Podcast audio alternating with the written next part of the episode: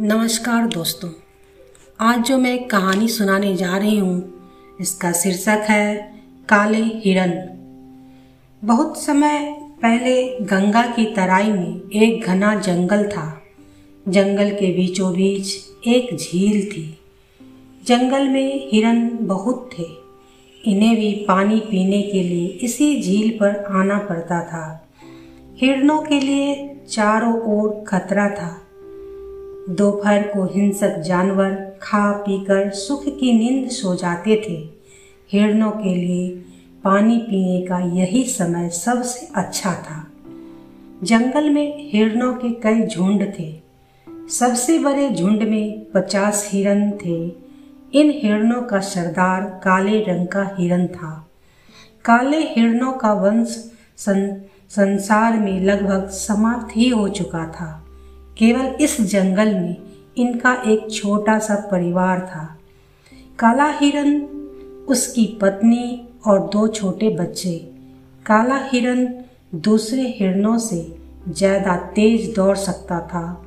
वह बुद्धिमान भी ज़्यादा था, परंतु उतना ही सीधा, सरल। झुंड को अपने सरदार पर विश्वास था। सरदार भी सरदार भी जी जान से अपने कर्तव्य का पालन किया करता था। काला हिरन देखने में अद्भुत लगता था। उसकी चमकीली लाल लाल आँखों को देखकर बहुत से जानवर डर जाते थे। एक दिन अद्भुत घटना घटी। जंगल में शिकारियों का एक दल शिकार खेलने आया। काफ़ी खोज करने पर भी शिकारियों के हाथ कोई शिकार न लगा। दोपहर का गर्म सूरज तप रहा था। प्यास के मारे उनका बुरा हाल हो गया। शिकारी पानी की तलाश में इधर उधर भटकने लगे। एकाएक उन्हें झील दिखाई पड़ी। शिकारियों की जान में जान आई। उन्होंने पेट भर पानी पिया। वे थक भी गए थे। पेड़ों की घनी छाया देखकर वे रुक गए। बंदूकें उठाकर एक पेड़ के तने के सहारे रख दी। वे सोना चाहते थे कि खटका पाकर चौकन्ने हो गए। हिरणों का झुंड पानी पीने आया था। यह उसी का खटका था।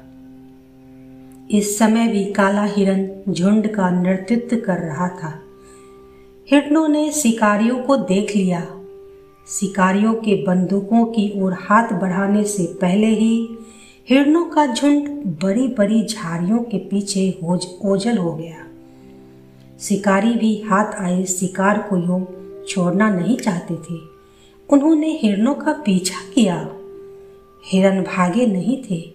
झील के किनारे झाड़ियों की ओट में दम साधे खड़े थे। शिकारी समझे कि हिरन मैदान की ओर निकल गए हैं। वे दूसरी तरफ़ चले गए। हिरणों पर आई विपत्ति टल गई। शिकारियों ने काले हिरन को देख लिया था। शिकारियों में उस देश का राजकुमार भी था। वह काले हिरन को देखकर आश्चर्य में रह गया था। यह तो सचमुच ही अद्भुत जानवर है। राजकुमार ने मन ही मन सोचा, राजकुमार काले हिरन को ज़िंदा पकड़ना चाहता था। दूसरे दिन उसने कुछ चतुर शिकारी बुलाए। बड़े बड़े जाल हाथ में लेकर वे लोग जंगल की ओर रवाना हो गए। उन्होंने झील के किनारे आकर जाल बिछा दिए। उन्हें विश्वास था कि हिरणों का झुंड झील पर पानी पीने आएगा। शिकारी दम साधे हिरणों की प्रतीक्षा करने लगे। उसी समय गर्मी से परेशान एक भयानक जंगली सुअर पानी पीने आया। राजकुमार के साथी तीन दलों में बटे थे। वे झाड़ियों के पीछे छिपकर बैठे थे। जाल के सिरे उनके हाथों में थे। राजकुमार झील के किनारे उनसे कुछ दूर बैठा था। जैसे ही सुअर आगे बढ़ा, उसके पैर जाल की रस्सी पर पड़े। उसने क्रोध से इधर उधर देखा। उसकी नज़र राजकुमार पर पड़ी। सुअर बहुत गुस्से में था। उसने एक ही झटके में जाल तोड़ डाला। जाल से छुटकारा पाकर वह राजकुमार की ओर लपका। अब तक राजकुमार ने भी सुअर को देख लिया था। एक भयानक जंगली सुअर को अपनी ओर झपटता देख झपट झपटता देख राजकुमार घबरा गया। उसके हाथ पैर फूल गए और कोई चारा न देख राजकुमार झील में कूद पड़ा। सुअर ने भी पानी में छलांग लगा दी। राजकुमार के साथियों ने सुअर की छलांग लगाते देख लिया। वे राजकुमार की रक्षा के लिए दौड़े। सुअर और राजकुमार में अधिक फासला नहीं था। गोली चलाना खतरनाक था। राजकुमार का एक साथी भाला लेकर झील में कूद पड़ा। उसने निशाना साधकर सुअर पर भाला फेंका। भाला जाकर सुअर की बगल में लगा। सुअर छटपटा गया। रक्त की फुहार ऊपर उठी। सुअर ने राजकुमार का पीछा छोड़ दिया। वह तेज़ी के साथ दूर किनारे की ओर झपटा। तब तक बंदूक की सनसनाती गोली उसकी कनपटी के पार निकल गई। सुअर तुरंत ढेर हो गया। शिकारी बड़ी बेचैनी से हिरणों की प्रतीक्षा कर रहे थे। तभी उन्हें हिरण आते दिखाई दिए। शिकारी जाल फैलाकर झाड़ियों के पीछे छिप गए। हिरणों का झुंड झील की ओर बढ़ा। काला हिरण झुंड के आगे आगे चल रहा था। शिकारी हिरणों को घेरना चाहते थे। एक शिकारी झाड़ियों की ओट लेता हिरणों के झुंड के पीछे पहुँच गया। उसने हवा में फायर किया। फायर की आवाज़ सुनते ही हिरणों में भगदड़ मच गई। वे इधर उधर भागने लगे। इसी भागा दौरी में काला हिरण जाल में फंस गया। दोस्तों, शिकारी भी तो यही चाहते थे। उन्हें हिरणों का शिकार तो करना था नहीं, पहले ही एक मोटा सुअर उनके पास था। राजकुमार ने अपने साथियों को पीछे हटने का आदेश दिया। राजकुमार बाकी हिरणों को जानबूझकर भगा देना चाहता था। मगर यह क्या? राजकुमार आश्चर्य में पड़ गया। काले हिरण को जाल में फंसा देखकर हिरण भागते भागते रुक गए। सारे हिरण एक घेरा बनाकर काले हिरण के पास आकर खड़े हो गए। जानवरों के संगठन का अद्भुत दृश्य। उपस्थित हो गया। लगता था सारे हिरण अपने नेता के लिए आत्मसमर्पण के लिए तैयार हो गए हैं। तभी हिरनी घेरे से बाहर निकली। वह जाल के निकट आई। काला हिरण कातर दृष्टि से अपने साथियों की ओर देख रहा था।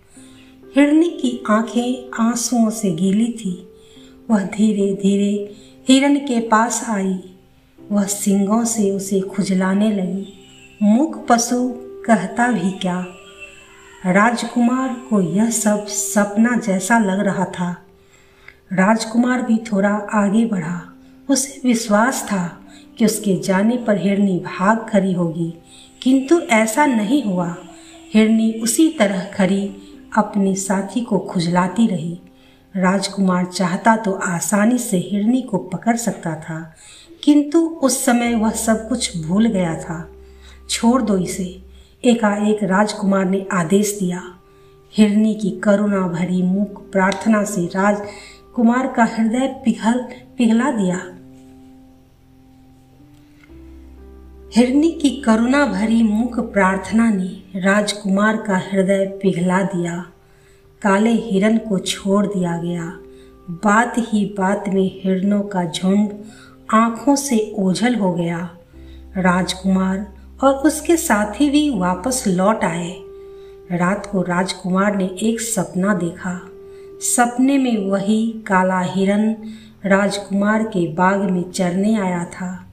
राजकुमार की आँखें खुल गई। दिन निकलने वाला था। राजकुमार ने खिड़की खोलकर बाग की ओर देखा। सचमुच काला हिरन और हिरनी बगीचे में खड़े थे। राजकुमार तुरंत उठकर बगीचे में गया। उसने हिरनी को प्यार से पुचकारा। कुछ देर तक हिरन राजकुमार के पास खड़े रहे। फिर छलांग लगाकर जंगल की ओर भाग गए। उस दिन के बाद वे दोनों हर रोज राजकुमार के बगीचे में आने लगे। कुछ दिन बाद राजकुमार राजा बन गया। राजा बनते ही उसने जंगली जानवरों के शिकार पर रोक लगा दी। जंगल के सभी जानवर निर्भय होकर सुख से रहने लगे। धन्यवाद।